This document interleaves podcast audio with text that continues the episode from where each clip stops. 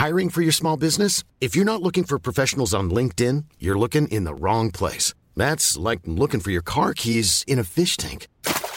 LinkedIn helps you hire professionals you can't find anywhere else, even those who aren't actively searching for a new job but might be open to the perfect role. In a given month, over seventy percent of LinkedIn users don't even visit other leading job sites. So start looking in the right place. With LinkedIn, you can hire professionals like a professional. Post your free job on linkedin dot com slash people today.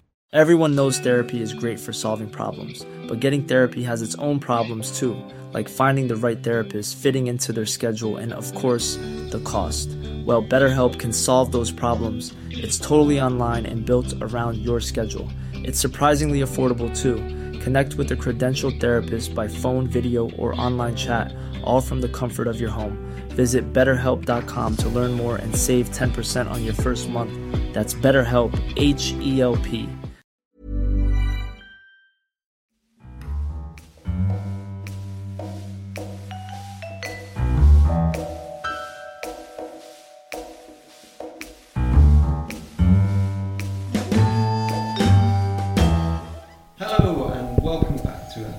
Third and final edition of Our Man in Cannes with myself, Jake Cunningham, and the Curzon Director of Programme, Damo Spandley. Hello, everybody. Hello, and uh, actually, I think there's a bit of a lie in our title because sadly, uh, the men in Cannes are actually now back in London.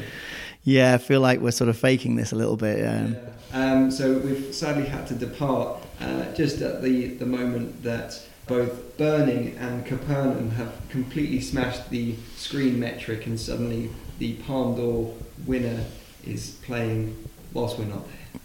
Yeah, no, there's been some uh, some yeah r- r- records on the grid are falling uh, falling yeah. away, aren't they? And this is the grid that Screen uses to uh, assess films' chances for the big award. Yeah, so uh, Tony Erdman famously had the highest ever three point seven as an average review.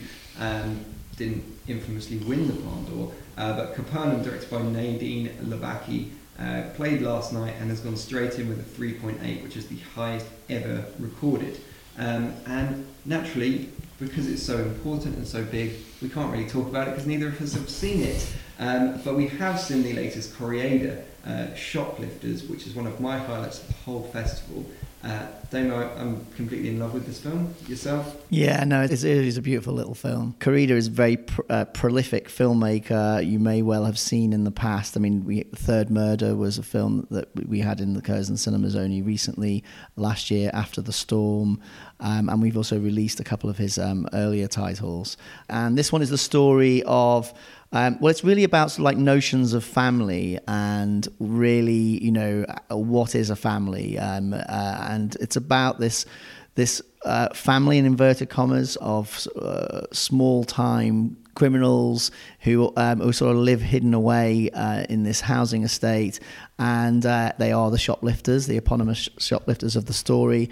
And they take in uh, a couple of kids um, who are, for whatever reason, either abandoned or in trouble, and treat them as their own.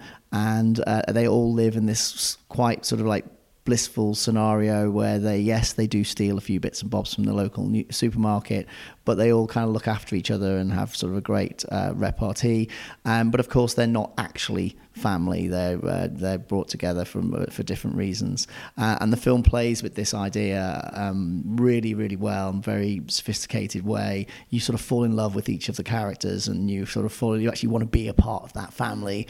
And then, sort of like slowly, the filmmaker towards its conclusion starts to question some of these notion, notions and sort of tests the audience's understanding of Uh, of, of the relationships. And it's that old adage that you can't choose your family, but of course these people have chosen each other for whatever reason, and they're genuinely sort of helping each other out, and they're generally working to, you know, working together, and it's very it's really beautiful to see.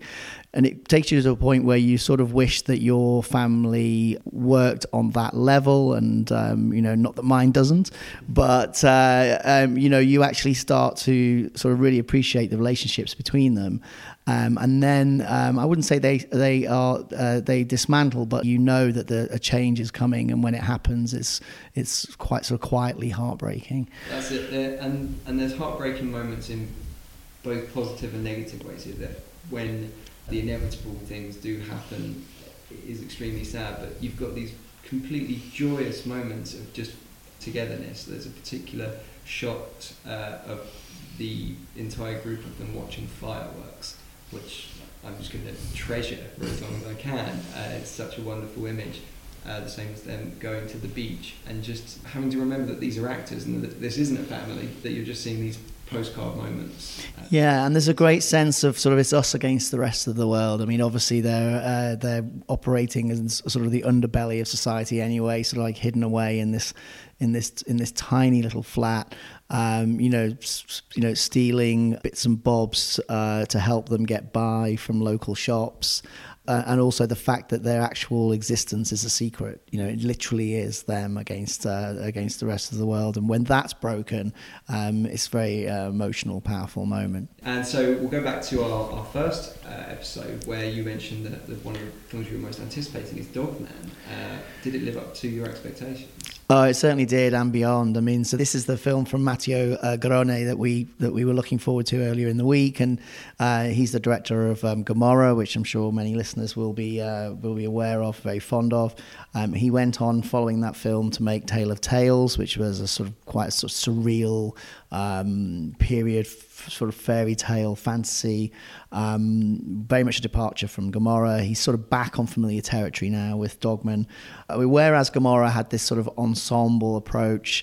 This is actually more of a character study, and in fact, if it did have an ensemble of actors, they're actually the, they're actually a series of dogs. Um, I have to say, this is uh, the the the best cast of canines yeah, well, that I've ever seen on screen. It's completely smashed the Palm Dog Awards. Is that true? Is that out now? Fantastic. There is a Palme d'Or for um, canine performances, for anybody who didn't know. Um, it's the story of Mar- Marcello, who is a, a dog groomer. He has this little shop in an incredibly run-down seaside housing estate. In fact, it's the actual location for this film is really even more brutal uh, than the Gomorrah, uh, the, the housing estates of um, Naples that formed the setting for Gomorrah. And he's uh, he's a really interesting character. He has this daughter who he, he he loves, and they plan diving holidays together. The affection and care that he has for the dogs um, in his ward is really uh, beautifully beautiful to see, um, but he has some issues. Uh, I mean, firstly, he's a, a drug dealer, so the, Garrone de- deliberately sort of adds this sort of slight complication to his moral character. Um, and there's a local bully, um, a violent criminal who's been terrorizing the neighborhood, who sort of latched onto him and is forcing him to do stuff that he is uh, uncomfortable with. There's actually a fantastic scene. I mean, it's not really a spoiler because it's, it's fairly early on in the movie, where um, where this where Simone, this this bully, forces him to drive a car while they go and burgle a house.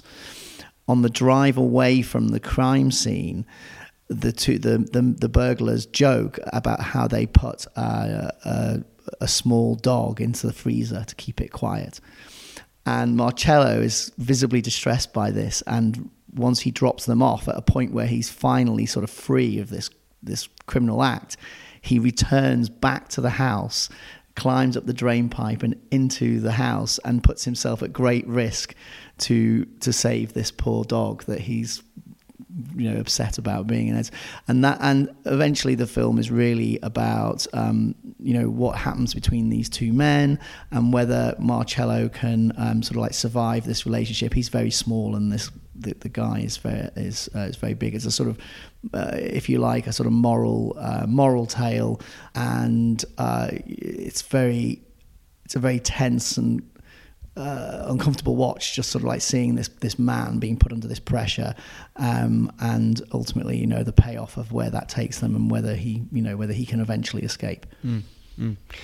Right, so that is uh, that's the Kore-eda, Shoplifters, and Matteo Garrone's Dogman. Um, I just want to go back to a film called Diamantino, which again we mentioned in the first episode. Uh, that was one of my early favourites, and I was very happy to see that that's uh, that's gone away with the top prize from the Critics Week. We don't have any uh, of the big awards that will be going out on Sunday, um, but as we said earlier, it looks like uh, that's going to be a fight between Capernaum and Burning. Uh, I'm holding out hope for Shoplifters as well for the Palme d'Or.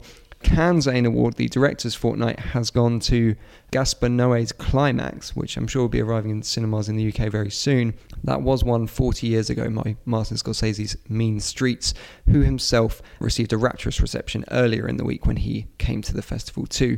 But that's about it for Uh, our Cannes episodes for another year. I'm hoping that I'm going to be invited back next year uh, to do this all again. But Damo, it's been lovely chatting with you.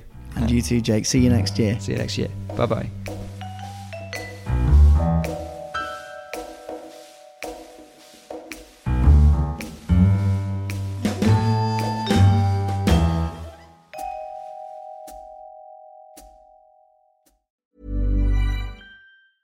Hey, it's Danny Pellegrino from Everything Iconic.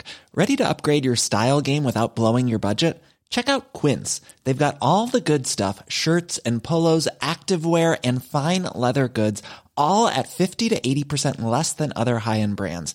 And the best part? They're all about safe, ethical, and responsible manufacturing. Get that luxury vibe without the luxury price tag. Hit up quince.com slash upgrade for free shipping and three sixty-five day returns on your next order. That's quince.com slash upgrade. Even when we're on a budget, we still deserve nice things. Quince is a place to scoop up stunning high-end goods for fifty to eighty percent less than similar brands.